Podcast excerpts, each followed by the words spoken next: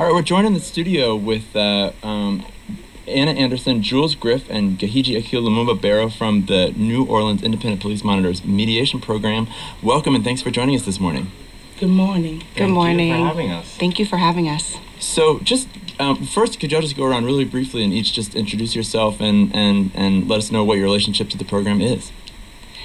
So, my name is Jules Griff, and I am the director of the Community Police Mediation Program, which is a program of the Office of the Independent Police Monitor. Okay. Um, I'll go ahead and go to my left here. Uh, I'm Gahiji Barrow, and I've been a mediator with the program for nearly five years now. And I am Anna Anderson, and I've been a mediator with the program for two years now. Good. Um, so yeah, so just a little overview about uh, about the Independent Police Monitor, really quick, and then the program itself. Sure. So, the Independent Police Monitor is a civilian oversight agency here in New Orleans. So, um, the Police Monitor's office has oversight of NOPD, um, and it's an organization that tries to provide accountability, transparency, and monitoring of NOPD. Um, we do a variety of work. Um, for example, anytime there's a critical incident where an officer uses a weapon, someone from our office actually monitors those um, incidents from the scene all the way to um, a, a trial if that's what happens. Um, we take complaints from the community about officer misconduct. We monitor officer disciplinary hearings.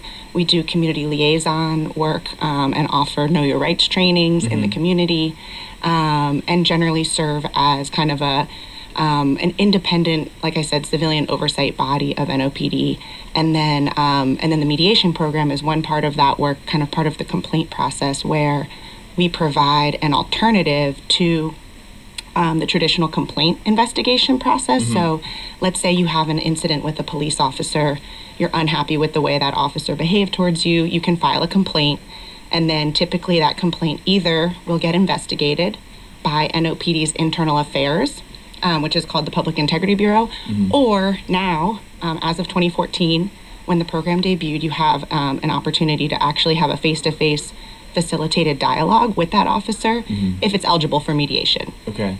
And under what situations is it eligible for mediation? Um, it's mostly based on allegations. So, certain allegations are eligible. They're mostly allegations of professionalism, um, neglect of duty, discourtesy, that kind of thing. So, anything that's criminal would not be eligible. So, if an officer uses force or anything um, criminal, that's going to be investigated. These are more um, complaints of how an officer behaved, how they spoke, um, did they do their job correctly, that type of thing. Um, so that's kind of the the first level of screening, and then there's another bit of screening that happens to make sure that you know everybody involved um, can represent themselves, can speak safely about the um, incident, and that coming together at a table um, in person won't do any harm to anybody. I, Sounds in- about right. So, I mean, yeah, so this feels like sort of, in a lot of ways, a really different approach to, to thinking about accountability and thinking about reckoning with things that have happened from what, you know, we often think about in the legal system and the judicial system. I'd be curious to hear from all of you sort of how you became interested in that kind of work and, and how you feel like those outcomes are are different or perhaps, you know, better for everybody involved than, than the traditional system. Sure, that's a great question. Um, I'll just kind of start off by saying that it is a different approach. So, this is looking at accountability rather from a disciplinary perspective, but from um, more of a restorative justice or transformative justice approach, where the idea is that the participants themselves have an opportunity to really own the conflict and participate in the process of finding a solution. So, instead of having a third party um, determine you know what happened and who is at fault the idea is that this is a process where it's more about building um, understanding. It's an opportunity to be heard which often does not happen in criminal justice processes. Um, it's an opportunity to ask questions um, and to come up with your own solutions so both the officer and the community member have an opportunity to speak about what happened talk about how it impacted them ask questions of each other vent um, and also come up with solutions to make sure that what happened doesn't happen again um, or doesn't happen to anybody else. A lot of times you might not be actually, you know, engaging with this particular officer in the future. Um, but at least you can let them know, hey, this is how this impacted me, and should you be in this situation again, you should know, um, you know, that, that that your behavior could impact someone in this way. Um, yeah, one thing that I'll say about the, the approach too is that uh, it, it really allows people to show up as they are, kind of where they are, and have the feelings that they have be have space for them to just you know explore them whatever and and have somebody else hear them have have the person that affected them in a way have the opportunity to hear them because you know it, it, it would be great if, if people were always heard you know in a way that that allowed for transformation but sometimes you know people still are blocked in that space certainly and there there was there can be um, a continued disagreement but a lot of times there is definitely um, the hearing of each other and and that space and opportunity for transformation uh, me myself i was very interested in um, the the kind of culture of conflict resolution and having skills as a mediator, regardless of working necessarily with the police. I just, I certainly saw that as an avenue, and obviously I've been doing it for five years, so I find there there to be some value, and I do love the work. Um, and it certainly has been helpful for my growth and evolution as a person to have to work with, you know, police who I have kind of a very conflicted uh, relationship or idea about and with. Um, so I'll, I'll leave there and let Anna.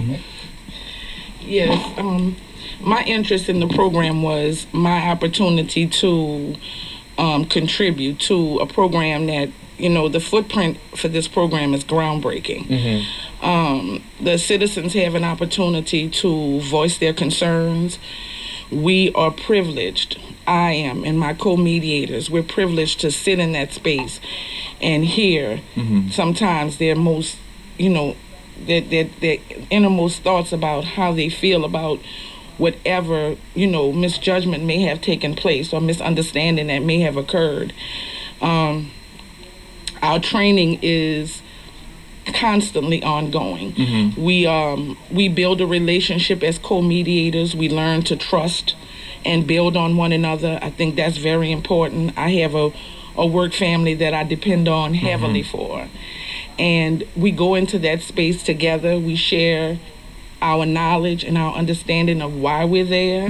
And we present um, a space for the participants to show up Mm-hmm. and i think that's the that's the that's the footprint in this program mm-hmm. that they show up. And i think when people show up on their own they're more willing to resolve that mm-hmm. conflict or more willing to come there with an idea to resolve the conflict. So it's been rewarding on every front and i'm grateful that i'm a part of it That's great. And and it's my understanding that when you know once if, if somebody who's filed a complaint you know asked to enter a mediation process, then the the police officer who's asked then agrees to they agree to do that versus another avenue, a more traditional avenue. Which seems to me like I mean something that I would be curious to hear from y'all about is sort of how I think a lot of time in this discourse about the police, certainly in New Orleans and in a lot of contexts, like um, there's this idea that that that that uh, you know that, that that I hear a lot of exhaustion from from folks in various communities about about the idea of like police community relations you know this sort of platitude of being like the police are going to build the relationship with these communities you know? And this feels different like like like in that it's about sort of building complicated relationships but I'm, I'm curious like how y'all see these processes like building you know I mean you're using words like trust and, and relationships but like building you know maybe even making the police like a more accountable institution or an institution that serves people better Sure. And I think it's an important point that you brought up that it is voluntary. So our model is that both the officer and the community member have to agree to mediation. They don't have to. If they don't wish to, then the complaint just goes through the traditional investigation process. So we want people who want to be at the table. Um, and and like you said, it is um, it is an opportunity to hold um, each other accountable in different ways. You know, this program is um, beneficial for officers as well as community members. And we hear all the time from officers that it's a unique space for them um, to also be heard and to be able to be human. Um, the space is confidential, so everything that's said is, um, you know, stays in the room. The only thing that's reported back is that they participated in good faith.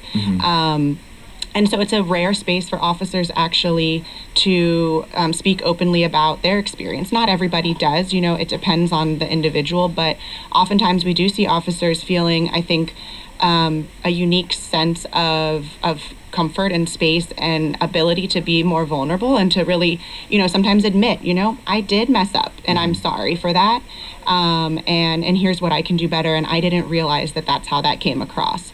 So when you take it out of the kind of disciplinary third party structure and have a space for people to really, you know, actually listen and be a human at a table um, and really like look at each other face to face and hear the backstory and hear where they were coming from at that time um, and hear, you know, who they are as a person. So I think this process is really less about the rules and more about the relationship. Um, and, and giving people truly a space to, to be human together um, and talk and talk in a, in a place that's neutral, that's non-judgmental. Like our mediators don't weigh in; um, they're there to facilitate. We we do the mediations purposefully in neutral spaces in the community, so we don't do it at you know a district station. We don't do it at the internal affairs office. We do them, you know, in meeting rooms, private, confidential meeting rooms at the public libraries, at the Nord centers, at nonprofits.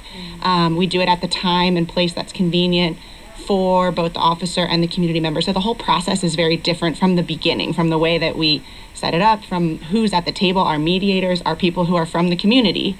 Um, they're people who are, you know, not necessarily um, corporate or um, professional trained uh, lawyers or social workers, but we train them specifically um, in this process, and we want people who reflect the diversity of the community. For example, our mediators, we try to match demographics in terms of race and age and gender to the participants. There's been research in mediation that shows that that uh, makes a difference in how comfortable people feel at the table. So, you know, we we use a model called the inclusive model of mediation, of community mediation, and that whole structure really um, sets the stage for a space for this different kind of accountability. And I think sometimes that, um, I know sometimes that, you know, depending on the conflict that occurred or the disagreement that occurred, that I know they arrive not knowing what to expect. You know, not sure, you know, they see the person and say, to themselves, they they'll admit afterwards, "Oh, I know I knew what this was about," but mm-hmm. not knowing what was going to come out of it. Mm-hmm. And sometimes I think it's it's eye opening for both parties mm-hmm. that sometimes they sit back and say, "Yes, we could have done this differently." I think when you're in the moment, there's not enough time sometimes to get to that level of you know discernment to get to that level of humility.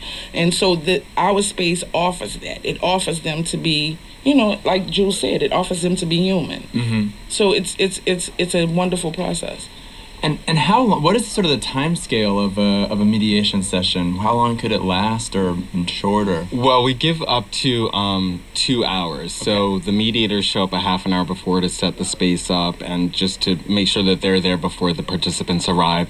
And then two hours is the space that is allotted. It is not always filled. I've had mediations that have been 30 minutes, an hour, 45 minutes, and I've had some that we were still there's still a lot of meat to chew through after two hours of sitting there together Yeah. um, and then you know we we debrief And we do offer a second session or as many sessions as needed. Um, that is part of the process. It's rare that um, people take us up on that, but every now and again, you know, if it's really a complex issue and a complex relationship, um, they will choose to have a second session and we will schedule that. We just find that two hours is sort of the chunk of time in which people are productive in a conversation and then it's good to wrap it up. But we can schedule as many sessions as people want.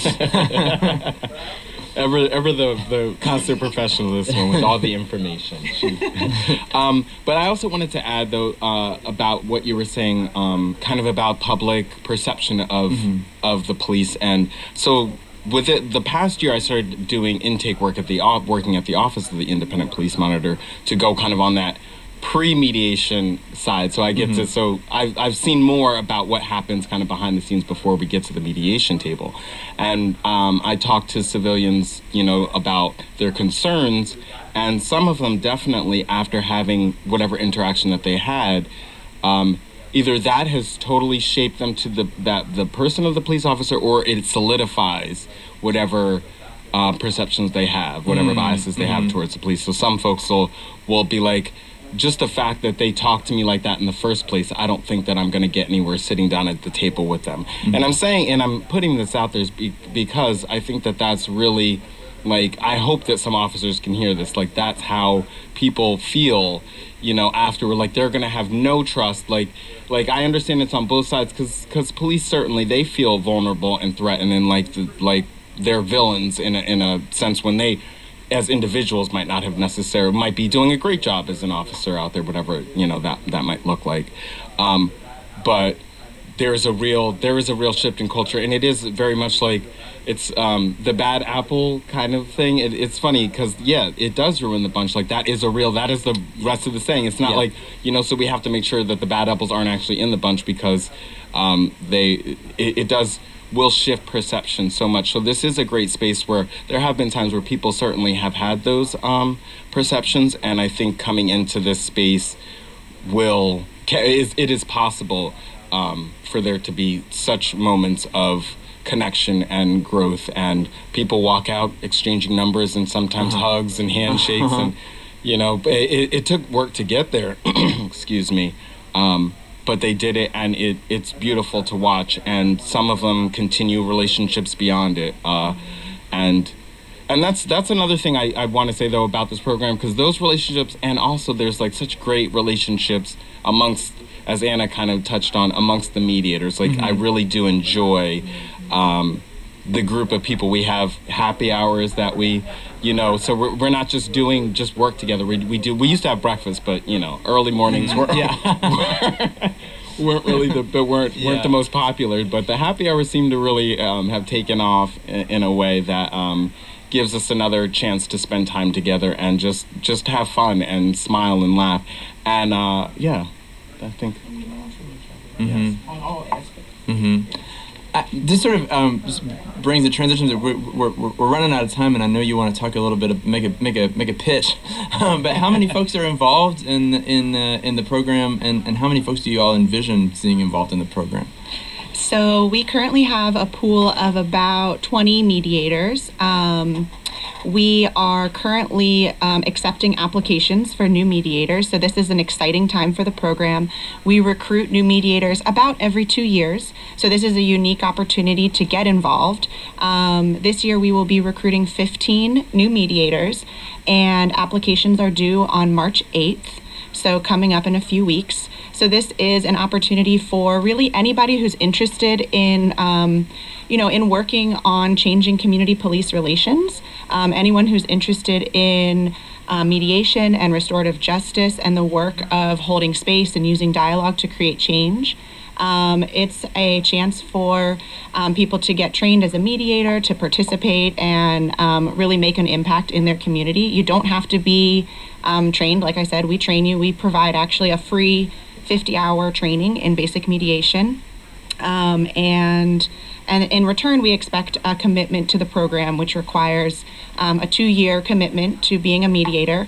It's um, it is a commitment, but it's also not you know it's not a full-time or even a part-time job in any way, shape, or form. We ask people to mediate five cases per year, um, and those cases, like Gahiji said, is about a three-hour commitment, all things said and done. So we ask that five times out of the year you can take three hours and um, and facilitate a mediation. We offer monthly professional development sessions where you can keep your skills up.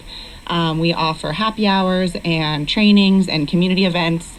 Um, you get to participate in the work of um, the police monitor um, and some of the outreach um, events that happen. So basically, there's a there is a, a recruitment process. You know, we we last time got I want to say about 100 applications for the for the 12 or 15 spots. Um, But we encourage everyone to apply. Um, we're looking for people who are good listeners, people who can hold space, people who can deal with intense emotions, um, people who can people who can learn um, a new process because it is sort of like learning a new language, um, and people who are committed to this work. Great. Well, Anna, Jules, and Gahiji, thank you so much for speaking with us this morning. Thank you. Can I just share the link? Oh, the people link. to Yeah, for sure, for sure, for sure. yeah, yeah, yeah. Just one last thing. Yes. So to apply, you can visit www.communitypolicemediation.org. Um, if you go to the volunteer section of that website, there is all the information on how to apply. You can apply online. Um, you can also um, email me directly, jgriff at nolaipm.gov. Excellent. Thank you. Theo. Thank y'all so much. Thank you. Thank you.